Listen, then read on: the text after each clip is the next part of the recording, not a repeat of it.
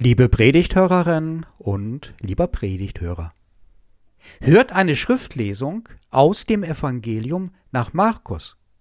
Es ist das achte Kapitel.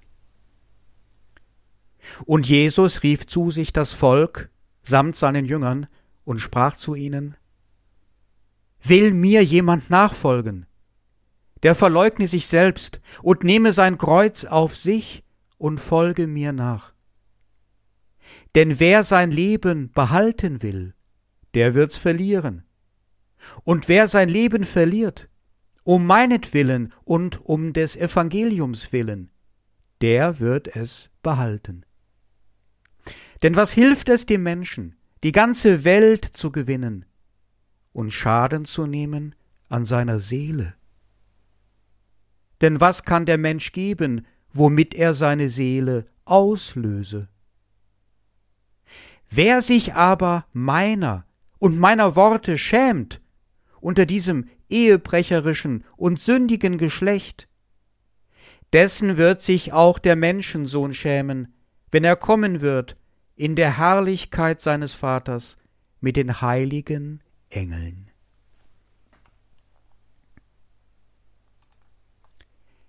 Natürlich will ich etwas sagen zu dem, was in diesen Stunden und Tagen in der Ukraine geschieht, nach dem Überfall der russischen Streitkräfte.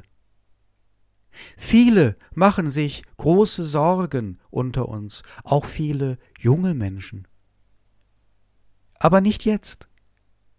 Jetzt wäre das viel zu früh. Das wäre dann meine Privatmeinung, und die interessiert hier hoffentlich nur am Rande. Jetzt muss es erst einmal darum gehen, das Wort Gottes zu hören und zu verstehen. So wie es uns in dem heutigen Bibeltext begegnet. Ihm ist das Wort zu geben.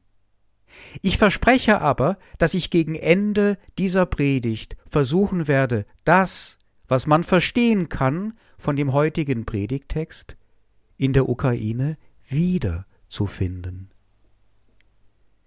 Wenn einer mir nachfolgen will, dann muss er oder sie das eigene private Kreuz auf sich nehmen, sagt Jesus. Das ist schon mal eine deutliche Ansage. Doch ich kann als einer an einer Hochschule wissenschaftlich ausgebildeter Theologe zuerst einmal etwas skeptisch werden. Ist das wirklich von Jesus selbst gesagt worden? Es ist nämlich so. Studiert man Theologie, dann wird gelernt, dass die Texte, so wie wir sie heute lesen, eine Entstehungsgeschichte hinter sich haben. Nicht ganz alles, was Jesus gesagt haben soll, hat er wirklich gesagt. Und bei einigen Bibelstellen wird es auch recht deutlich, dass man ihm da etwas in den Mund gelegt hat.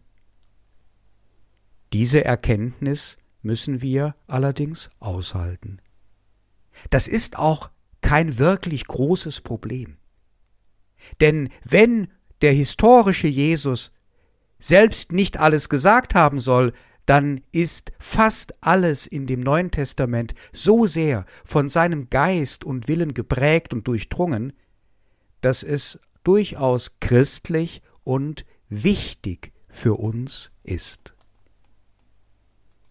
Man könnte also denken, ja, ja, die urchristliche Gemeinde hat so etwa vier Jahrzehnte nach dem Tod und der Auferstehung von Jesus schon gemerkt, dass es keineswegs so ganz einfach ist, nach seinen Anweisungen durch das Leben zu gehen.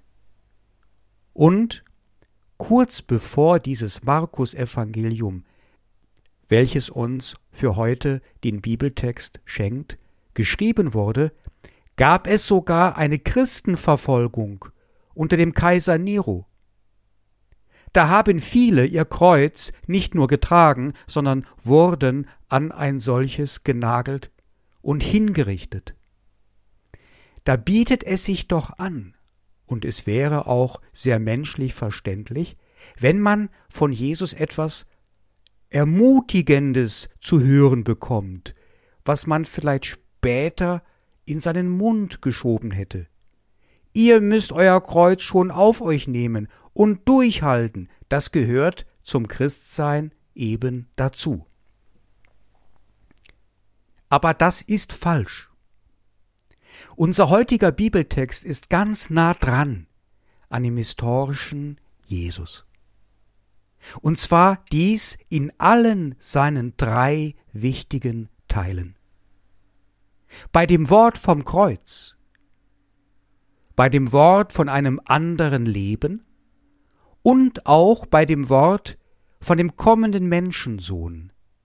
Denn alles drei gehört einer biblischen Quelle an, welche weitgehend auf Jesus selbst zurückgeht, nämlich der Quelle Q. So die Theologen Paul Hoffmann und Christoph Heil und viele andere. Die Quelle Q, auch Spruchquelle genannt, steht dem historischen Jesus ganz nah. Das ist schon so etwas wie eine Aufwertung des heutigen Bibeltextes. Wenn man alle Aussagen aus dieser Spruchquelle Q kurz und knapp zusammenfassen wollte mit möglichst wenigen Worten, so käme man auf deren drei. Liebe deine Feinde. Damit ist man dem Geist und dem Willen von Jesus ganz nahe gekommen. Das ist schon ein starker Tobak, eine extrem ethische Forderung, welche so extrem ist, dass man sie nur verstehen kann, in dem Zusammenhang mit dem überragenden Thema der Botschaft von Jesus, dem hereinbrechenden Reich Gottes. Liebet eure Feinde. Seid dabei konsequent und zieht es wirklich durch. Und ihr seid dann dem Reich Gottes schon ganz schnell, ganz nahe. Ihr seid doch liebesfähige Menschen, was auch eine Gabe von Gott ist. Dann macht von seinem Geschenk einfach Gebrauch, vergrabt nicht eure Talente. Nicht nur zugunsten eurer Kinder und Enkelkinder und vielleicht noch den Lebenspartnerinnen, sondern auch gegenüber den fremden Menschen. Wer so lebt, setzt freilich die Gesetze dieser Welt und die natürlichen Lebensabläufe zumindest teilweise außer Kraft und hinterfragt sie. Diese Gesetze der Welt, was man so zu denken hat. Dann ist nämlich Folgendes geschehen. Die anderen sind doch nicht schlechter als wir. Man verzeiht einander, obwohl keiner darum bittet. Man hilft auch dem Fremden, auch wenn es Umstände macht und sogar Gefahren heraufbeschwört. Man lässt sich doch alles gefallen und ist augenscheinlich naiv so unterwegs mit der Macht der Liebe und hofft alles und glaubt alles und erduldet alles, wie es Paulus beschreibt. Wer so lebt, dies ist uns allen klar, wird schnell schepp angesehen, gilt als ein komischer Vogel, unverbesserlicher Idealist, hat, und darauf kommt es jetzt an, kein leichtes Leben. Stufe 2. Das sogenannte leichte Leben. Jesus sagt nämlich, genau das ist der Irrtum. Jesus differenziert das, was Leben meint. Und wenn man hier von einem leichten Leben spricht, was wir uns alle irgendwie für uns selbst wünschen, dann nennt Jesus dieses Leben ein egoistisches, oberflächliches und vor allen Dingen vergängliches Leben. Aber da gibt es noch ein anderes Leben, nämlich eines, was in einem Verhältnis zu Gott und seinem Reich steht. Es geht also darum, dieses tiefere Verständnis von Leben zu erfassen. Manche Bibelübersetzungen bringen hier tatsächlich eine unterschiedliche Bezeichnung. Im griechischen Urtext steht die ganze Zeit Psyche, das griechische Wort für Leben.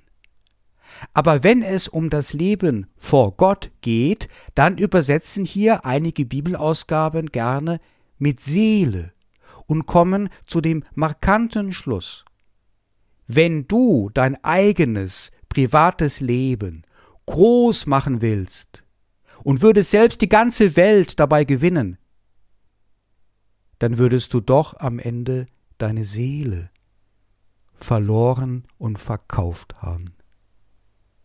Und das will dann doch keiner von uns.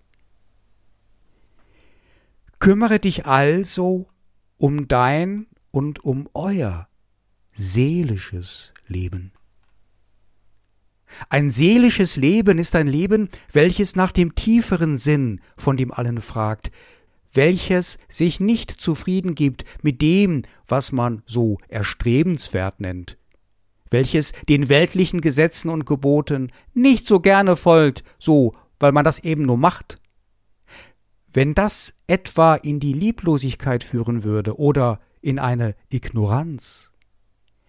Ein seelisches Leben will Sehnsucht haben nach einer anderen Wirklichkeit, die mit einer anderen Gerechtigkeit verbunden ist, hat Sehnsucht nach einer Weite und einem geteilten Glück, welches nicht nur schielt auf den eigenen Vorteil. Ein seelisches Leben will immer wieder an seinen Ursprung zurück, will den lieben, der zuerst geliebt hat will nach Gottes Geboten fragen, um seine Gebote zu erfüllen, welche Acht geben wollen auf das Leben, die Seele, auf deine und die Seele der anderen, dass diese nicht verletzt werden. So ein seelisches Leben fragt nach der auch unbequemen Wahrheit, wie nach den Menschen, und Mitmenschen. Sucht das Fremde, um es zu verstehen. Will Frieden machen mit sich selbst und den anderen, weil es erkannt hat, dass es im Grunde nur eine Seele gibt. Das ist dann kein leichtes und oberflächliches Leben, und da ist auch nicht so viel zu gewinnen unter Umständen an weltlichem Hab und Gut und Ehr und Macht. Das gibt es da nicht so sehr. Aber wer sich auf diesem Weg bewegt, mit einer Bezugsgröße vor dem geistlichen Auge, der merkt schnell, sehr schnell, das eine. Mein Leben verändert sich die Wahrnehmung verändert sich. Es wird alles irgendwie tiefer, ehrlicher, geistlicher. Die Seele, meine und die der anderen, wird irgendwie spürbarer. Im dritten Teil, und das ist jetzt wirklich wie eine Pointe von Jesus, sagt er noch eine Steigerung dessen aus. Dazu, zu diesem seelischen Leben, gibt es eigentlich gar keine Alternative. Und wenn es so aussieht, als ob der machtgeile Egoist, der unempathische Materialist gut vorankommt in dieser Welt und schnell anscheinend sein Schäfchen im Trocknen hat, so wird ihn das bittere Ende dann doch noch einholen, spätestens wenn sein Schäfchen geschlachtet wird und er sterben muss. Jesus spricht hier, wie an vielen anderen Stellen, von einer gerichtsähnlichen Szene nach dem irdischen Leben. Und hier wird er eine entscheidende Rolle zugunsten der Menschen spielen. Und jetzt wird Jesus extrem menschenfreundlich. Auch der Sünder und die Sünderin können am Ende bestehen. Er steigert, sie können sogar bestehen, wenn sie nicht auf ihn gehört haben.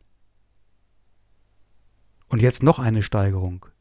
Sie werden aber nicht bestehen können und kein seelisches Leben empfangen, wenn nur eines von ihnen an den Tag gelegt wurde.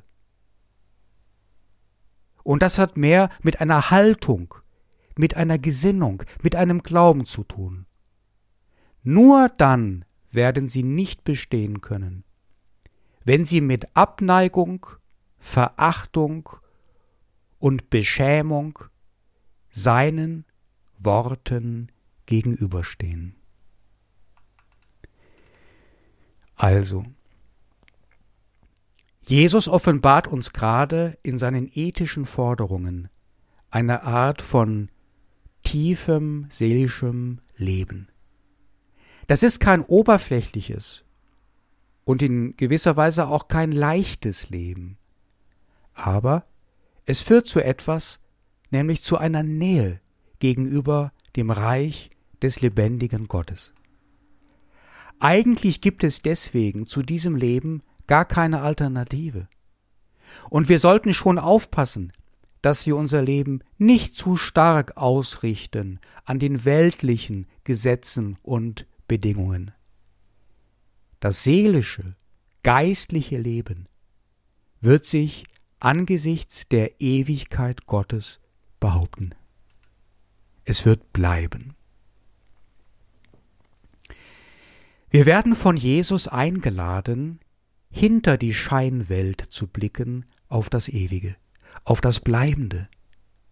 Ein Leben im christlichen Glauben, in der Nachfolge Jesu, muss dabei keineswegs perfekt verlaufen oder fehlerlos. Es genügt schon die Haltung, der gute Wille, die Sichtweise. Dazu eine Geschichte, denn heute ist meine Predigt vielleicht etwas allzu trocken und abstrakt. Also eine Geschichte, die sich vor kurzem wirklich zugetragen hat, eine von der Art ist sie, wie sie sich im Grunde ständig zutragen, diese Geschichten mitten unter uns, denn mitten unter uns ist ja auch das Reich Gottes. Ein erst achtjähriges Mädchen erfährt eines Tages von ihrer Schulfreundin, dass deren Opa gestorben ist. Sie antwortet ihr mit einer flapsigen, etwas unreifen und frechen Bemerkung. Dies kränkt ihre Freundin so sehr, dass sie auch später die Entschuldigung nicht so recht annehmen kann. Ein Jahr darauf stirbt auch noch ihre Oma. Nun aber will ihre Freundin sie begleiten, bei ihr sein in ihrer schweren Stunde, mitgehen zur Trauerfeier, auch wenn es ihr irgendwie unheimlich vorkommt, in der kalten Trauerhalle zu stehen.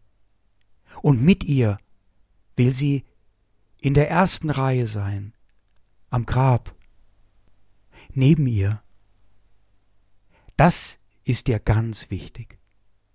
Und wenn ihre Freundin ihre Hand halten will, dann herzlich gerne. Nichts Leichtes ist das, aber etwas, ein kleines Stückchen von der großen ewigen Seele für diese junge Freundschaft. ein Stückchen von der großen, ewigen Seele für die Ukraine. Nein, für die ganze Welt. Denn was da geschieht, ist entsetzlich, krank, falsch und gefährlich für die ganze Welt. Was würde Jesus dazu sagen? Er hat es doch schon gesagt. Liebe deine Feinde. Oder wer sich alles deine Feinde nennt. Also, das ist jetzt natürlich ganz subjektiv, wenn man liebt, auch ungewöhnlich seine Liebesgefühle auszuweiten in die Ferne und doch auch trotzdem irgendwie möglich. Was sieht die Liebe? Wohin führt sie mich? Zuerst sehe ich ein paar junge Männer, verschüchtert hocken in einem U-Bahn-Schacht in einer großen Stadt, wie sie eine Rede von ihrem Präsidenten hören, der sie auffordert, sich Waffen aushändigen zu lassen, um einem Angreifer entgegenzugehen und damit höchstwahrscheinlich in den eigenen Tod. Und ich möchte ihnen abraten. Dann sehe ich leblose Menschenkörper nach einem Bombenangriff auf einen Wohnblock. Furchtbar. Und da ist etwas, eine schambesetzte Erinnerung. Und mir fällt ein, dass die Deutschen damals angefangen haben, Wohnhäuser zu bombardieren, im Mai 1940 in Rotterdam. Die nächste Liebesassoziation gilt dem russischen Volk. Es hätte wirklich einen anderen Präsidenten verdient. Nicht einen, der alte Nazi-Wunden aufreißt, sondern einen, der versöhnt und heilt nach den 24 Millionen toten Russen des Zweiten Weltkrieges. In keinem Volk waren mehr Tote aus dem Zweiten Weltkrieg zu verzeichnen. Ein Impuls ist, die Liebe sagt mir, dass jetzt ein für allemal Schluss sein muss mit dem bösen Osten, guter Westen Scheißspiel und eine NATO-Osterweiterung nicht gut ist. Oder Russland wird Mitglied der NATO. Danach Menschen in ihren Autoschlangen mit den schreienden Säuglingen Richtung Westen im Schritttempo. Und ich merke, wie ich nicht will, dass sie an der Grenze abgewiesen werden. Dann, ganz am Ende, fällt mir auch wirklich Wladimir Putin in die Liebesaugen, ohne Scherz. Ist wirklich so. Er wirkt doch, wenn man genau in sein Gesicht sieht, sehr einsam und ängstlich. Und er lädt so viel Schuld auf sich. Etwas in mir will ihn verstehen. Und der Frieden Gottes, welcher höher ist als alle menschliche Vernunft. Er bewahrt unsere Herzen und Sinne in Jesus Christus. Amen.